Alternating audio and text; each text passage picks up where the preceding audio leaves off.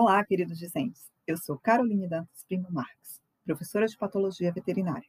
E esse é o podcast da disciplina de Patologia Veterinária. Tenho certeza que vocês já assistiram ao Screencast 03, a videoaula intitulada como Patologia do Sistema Hemolinfopoético.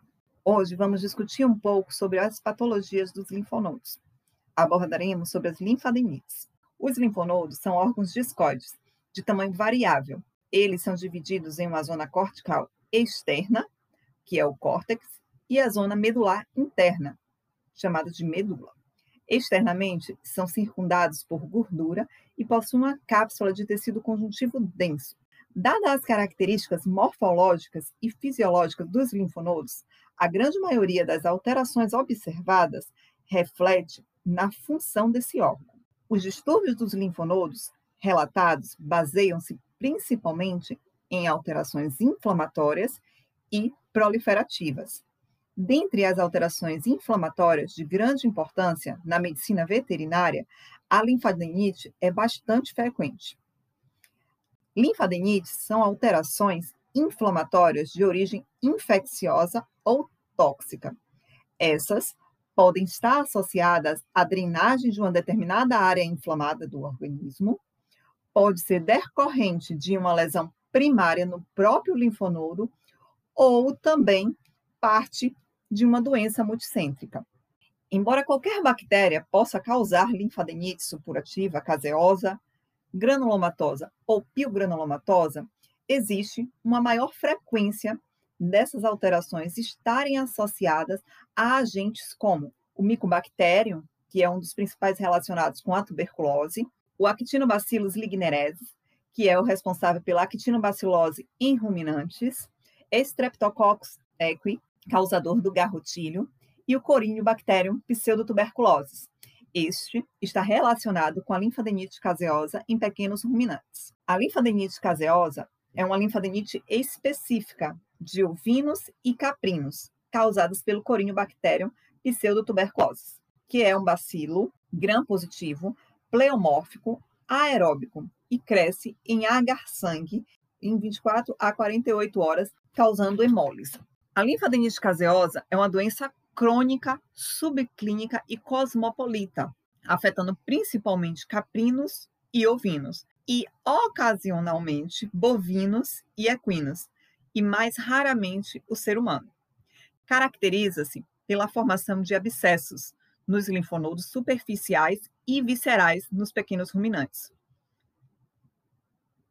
Depreciação da pele, custos com o tratamento, depreciação e condenação de carcaça e até mesmo a morte dos animais acometidos, por contaminação de feridas relacionadas com a tosquia, castração, corte de cauda e também através da pele intacta. Os banhos de imersão podem ser uma importante fonte de contaminação. O confinamento de ovinos em currais ou galpões após a tosquia ou outras técnicas que causem traumatismo favorecem também a transmissão da enfermidade. Os linfonodos mais frequentemente afetados são aqueles pré-curais e os pré-escapulares, do que os ovinos, e tendem a apresentar a doença na forma clínica, enquanto que os ovinos apresentam na forma subclínica. Durante a necrópsia, a lesão patológica característica que é observada é a presença de abscesso nos linfonodos. Esses linfonodos podem ser tanto os superficiais, como já falado,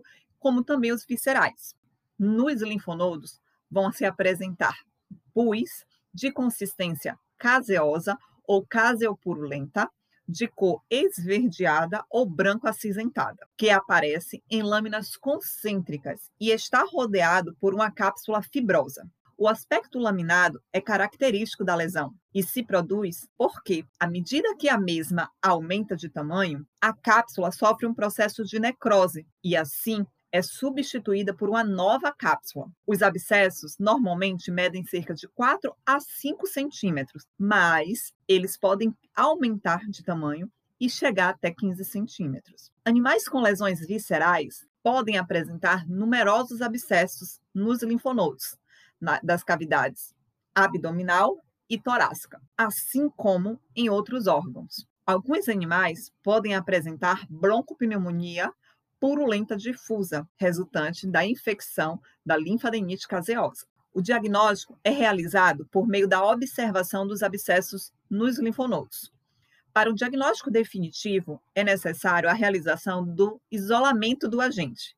Isso é feito mediante a colheita do pus em animais vivos, por meio de biópsia com agulha fina, ou coletado durante o processo da necrópsia ou do abate. As medidas de controle da enfermidade consistem em eliminar os animais doentes e evitar novas infecções através da adoção de técnicas sanitárias e desinfecção dos instrumentos utilizados no manejo dos animais.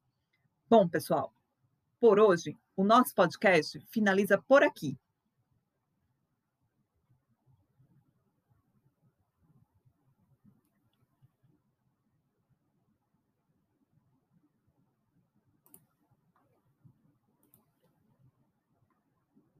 A linfadenite no Brasil, ela é muito importante, uma vez que há um grande aumento. A linfadenite caseosa no Brasil, ela tem ganhado grande importância, uma vez que existe um grande aumento da participação dos pequenos ruminantes na pecuária nacional e a sua relação com o impacto econômico dire... e sua relação direta com o impacto econômico.